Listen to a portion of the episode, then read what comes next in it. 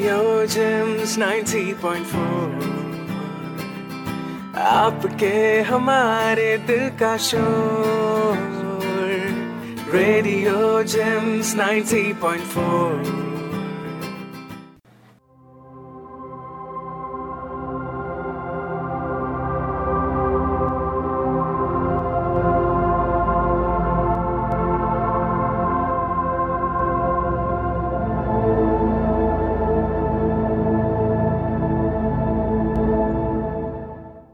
नमस्कार, स्वागत है आप लोगों का रेडियो जिम्स नब्बे दशमलव चार मेगा पर और आज आप सुन रहे हैं हमारा प्रोग्राम योगशाला। पिछले एपिसोड में हमने जाना कि योग क्या है और उसके लाभ क्या हैं। आज मैं वर्तिक चतुर्वेदी, साथ आया हूँ श्रुति मिश्रा के। नमस्कार सभी को, मैं श्रुति मिश्रा। जैसा कि वर्तिक ने बताया कि पिछले एपिसोड में हमने जाना कि योग के लाभ के बारे में। तो वर्तिक क्या आज हम योग के इतिहास को जानेंगे? बिल्कुल सही बताया आपने श्रुति मिश्रा। आज हम ले चलेंगे अपने श्रोताओं को योग के इतिहास के सफ़र पर। आज हम जानेंगे कि योग कहाँ से आया और उसमें समय के साथ साथ क्या क्या बदलाव आया मैं ये समझ कर चल रहा हूँ कि हमारे श्रोताओं को योग के बारे में थोड़ा बहुत तो पता होगा ही। हाँ वर्तिक लेकिन योग से थोड़ा बहुत परिचय तो करवाना ही चाहिए। सही बात है श्रुति। योग अनिवार्य रूप से एक अत्यंत सक्षम विज्ञान पर आधारित आध्यात्मिक अनुशासन है। जो मन और शरीर के बीच संतुलन बनाने में बहुत मदद करता है। आम शब्दों में योग स्वस्थ जीवन जीने की कला है। पर श्रुति ये योग शब्द आया कहाँ से? योग शब्द संस्कृत शब्द युद्ध से बना है जिसका अर्थ है जुड़ना या एकजुट होना। योग शास्त्रों के अनुसार योग का अभ्यास व्यक्तिगत चेतना के साथ सार्वभौमिक चेतना के मिलन की ओर ले जाता है जो मन और शरीर में संतुलन बनाता है और मनुष्य को प्रकृति से जोड़े रहता है। हाँ और आधुनिक विज्ञान के अनुसार ब्रह्मांड में सब कुछ एक ही क्वांटम फिर्मामेंट की अभिव्यक्ति है, यानी मैनिफेस्टेशन है। और जो अस्तित्व की इस एकता का अनुभव कर लेता है, उसी को हम योगी कहते हैं, जिसने मुक्ति की एक स्थिति मतलब स्टेट प्राप्त की है, जिसे आप निर्वाणा या मोक्ष भी कह सकते हैं। यानी कि योग का उद्देश्य है आत्म साक्षात्कार यानी सेल्फ रियलाइजेशन जीवन के हर क्षेत्र में स्वतंत्रता के साथ रहना, स्वस्थ योग अभ्यास का मुख्य उद्देश्य है। योग ने खुद को मानवता के भौतिक और आध्यात्मिक उत्थान दोनों के लिए ज़रूरी साबित कर दिया है। तो वर्तिक योग की शुरुआत कहाँ से हुई? वैसे तो माना जाता है कि योग का अभ्यास सभ्यता की शुरुआत के साथ शुरू हुआ था। पर योग के विज्ञान की उत्पत्ति हज़ारों साल पहले हुई थी। पहले धर्म या विश्वास प्रणालियों के जन्म से कहीं ज़्यादा पहले। और श्रुति तुम्हें पता है योग विद्या में शिव को पहले योगी या आदि योगी और पहले गुरु के रूप में देखा जाता है। अच्छा। हाँ कई हज़ार साल पहले हिमालय में कांति सरोवर झील के तट पर आदि योगी ने अपने गहन ज्ञान को पौराणिक सप्त ऋषियों या सात ऋषियों में डाला।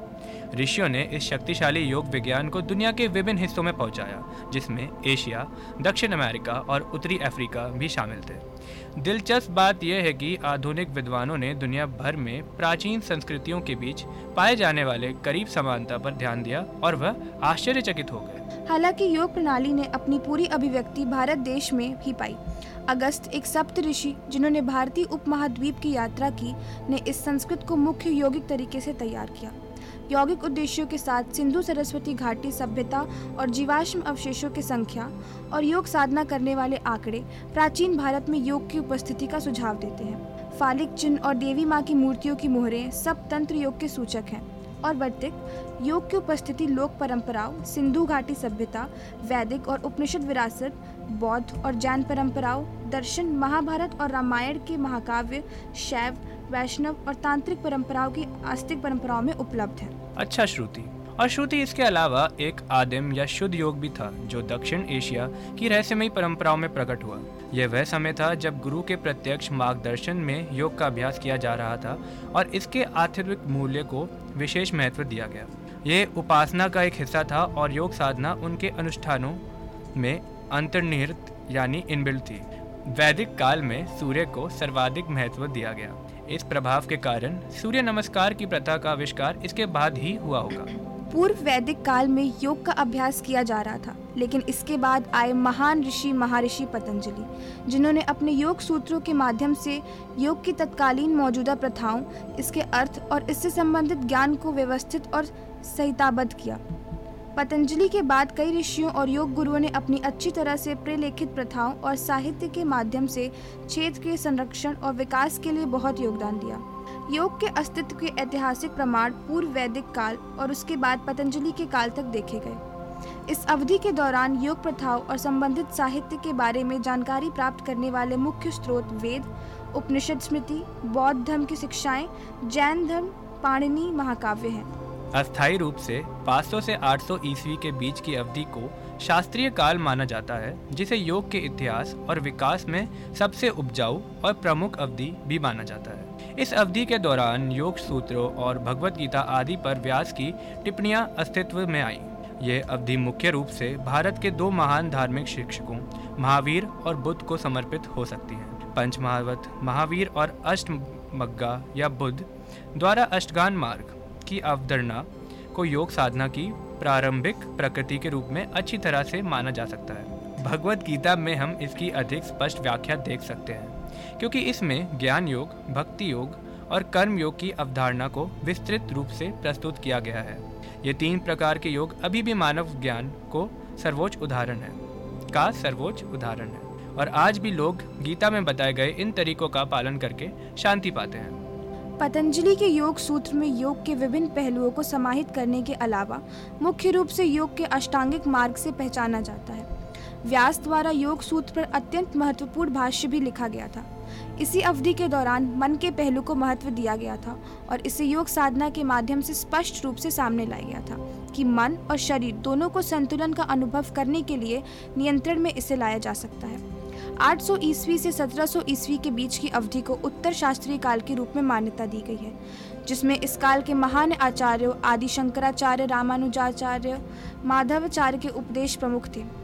इस अवधि के दौरान सूरदास, तुलसीदास, पुरंदरदास, मीराबाई की शिक्षाओं का महान योगदान था। हठ योग परंपरा के नाथ योगियों जैसे मत्स्येंद्रनाथ, गोरक्षनाथ, कौरंगीनाथ, आत्माराम सूरी, घेरेंडा श्रीनिवास भट्ट कुछ महान व्यक्तित्व हैं, जिन्होंने इस अवधि के दौरान हठ योग प्रथाओं को लोकप्रिय बनाया। श्रुति फिर आता है 1700 से 1900 ईस्वी के बीच का समय। जिसकी अवधि को आधुनिक काल माना जाता है, जिसमें महान योगाचार्यों रमन महर्षि, रामकृष्ण परमहंस परमहंस योगानंद, विवेकानंद आदि के राजयोग के विकास में योगदान दिया। यह वह काल था जब वेदांत, भक्ति योग, नाथ योग या हट योग फला फूला और वर्तिक, अब समसामयिक समय में स्वास्थ्य के संरक्षण, रखरखाव और सर्वधन की दिशा में योग अभ्यासों के बारे में हर किसी का दृढ़ विश्वास है। स्वामी शिवानंद श्री टी कृष्णमाचार्य स्वामी कुवलयानंद, श्री योगेंद्र, स्वामी राम, श्री अरबिंदो, महर्षि महेश योगी, आचार्य रजनीश पट्टा भिजोई बीकेएस जैसी महान हस्तियों की शिक्षाओं से योग पूरी दुनिया में फैल गया है। आज के समय में दुनिया भर में लाखों और लाखों लोग योग के अभ्यास से लाभान्वित हुए हैं, जिसे प्राचीन काल से आज तक महान प्रख्यात योग गुरुओं द्वारा संरक्षित और प्रचारित किया गया है। योग का अभ्यास फल फूल रहा है और अधिक बढ़ रहा है। हर पल, हर वक्त।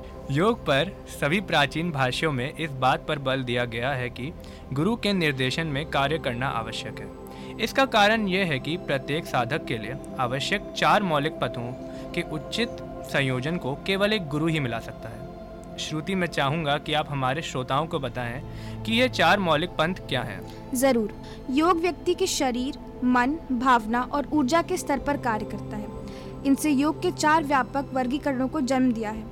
कर्म योग, जहाँ हम शरीर का उपयोग करते हैं, भक्ति योग, जहाँ हम भावनाओं का उपयोग करते हैं, ज्ञान योग, जहाँ हम मन और बुद्धि का उपयोग करते हैं, और क्रिया योग, जहाँ हम ऊर्जा का उपयोग करते हैं। हमारे द्वारा अभ्यास की जाने वाली प्रत्येक योग प्रणाली इनमें से एक या अधिक श्रेणियों के दायरे में आती है।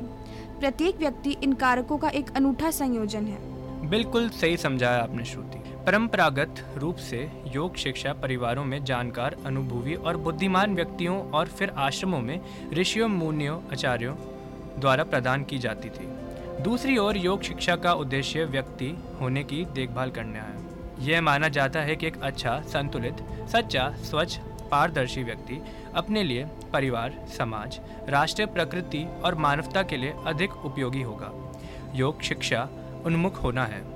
विभिन्न जीवित परंपराओं और ग्रंथों में उन्मुख पहलू के साथ काम करने का विवरण दिया गया है और इस महत्वपूर्ण क्षेत्र में योगदान देने वाली विधि को योग के रूप में माना जाता है। वर्तमान समय में कई प्रतिष्ठित योग संस्थानों, योग महाविद्यालयों, योग विश्वविद्यालयों विश्वविद्यालयों के योग विभागों, प्राकृतिक चिकित्सा महाविद्यालयों और निजी ट्रस्टों और समाजों द्वारा योग शिक्षा प्रदान की जा रही है। अस्पतालों, औषधालयों, चिकित्सा संस्थानों और चिकित्सीय सेटअपों में कई योग क्लिनिक, योग चिकित्सा और प्रशिक्षण केंद्र, योग के निवारक स्वास्थ्य देखभाल इकाइयाँ, योग अनुसाधन केंद्र आदि स्थापित किए गए हैं। तो बस यही था योग का इतिहास। आशा करते हैं कि मैं और श्रुति आप लोगों को ये हिस्ट्री लेसन देने में थोड़े से तो सफल हुए होंगे ही। ये समझना सबसे ज़रूरी है कि योग की भूमि भारत में विभिन्न सामाजिक रीति रिवाजों और अनुष्ठानों में पारिस्थितिक संतुलन के प्रति, प्रेम, विचार की अन्य प्रणालियों के प्रति, सहिष्णुता और सभी रचनाओं के प्रति एक दयालु दृष्टिकोण को दर्शाती है। सार्थक जीवन और जीने के लिए सभी और रंगों की योग साधना रामबाण मानी जाती है। व्यक्तिगत और सामाजिक दोनों तरह के व्यापक स्वास्थ्य के लिए इसका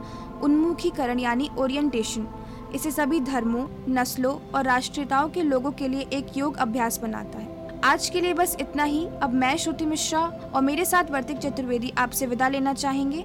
मिलेंगे आपसे योगशाला के नए एपिसोड पर। तब तक के लिए स्वस्थ रहिए और योग अभ्यास करते रहिए। धन्यवाद,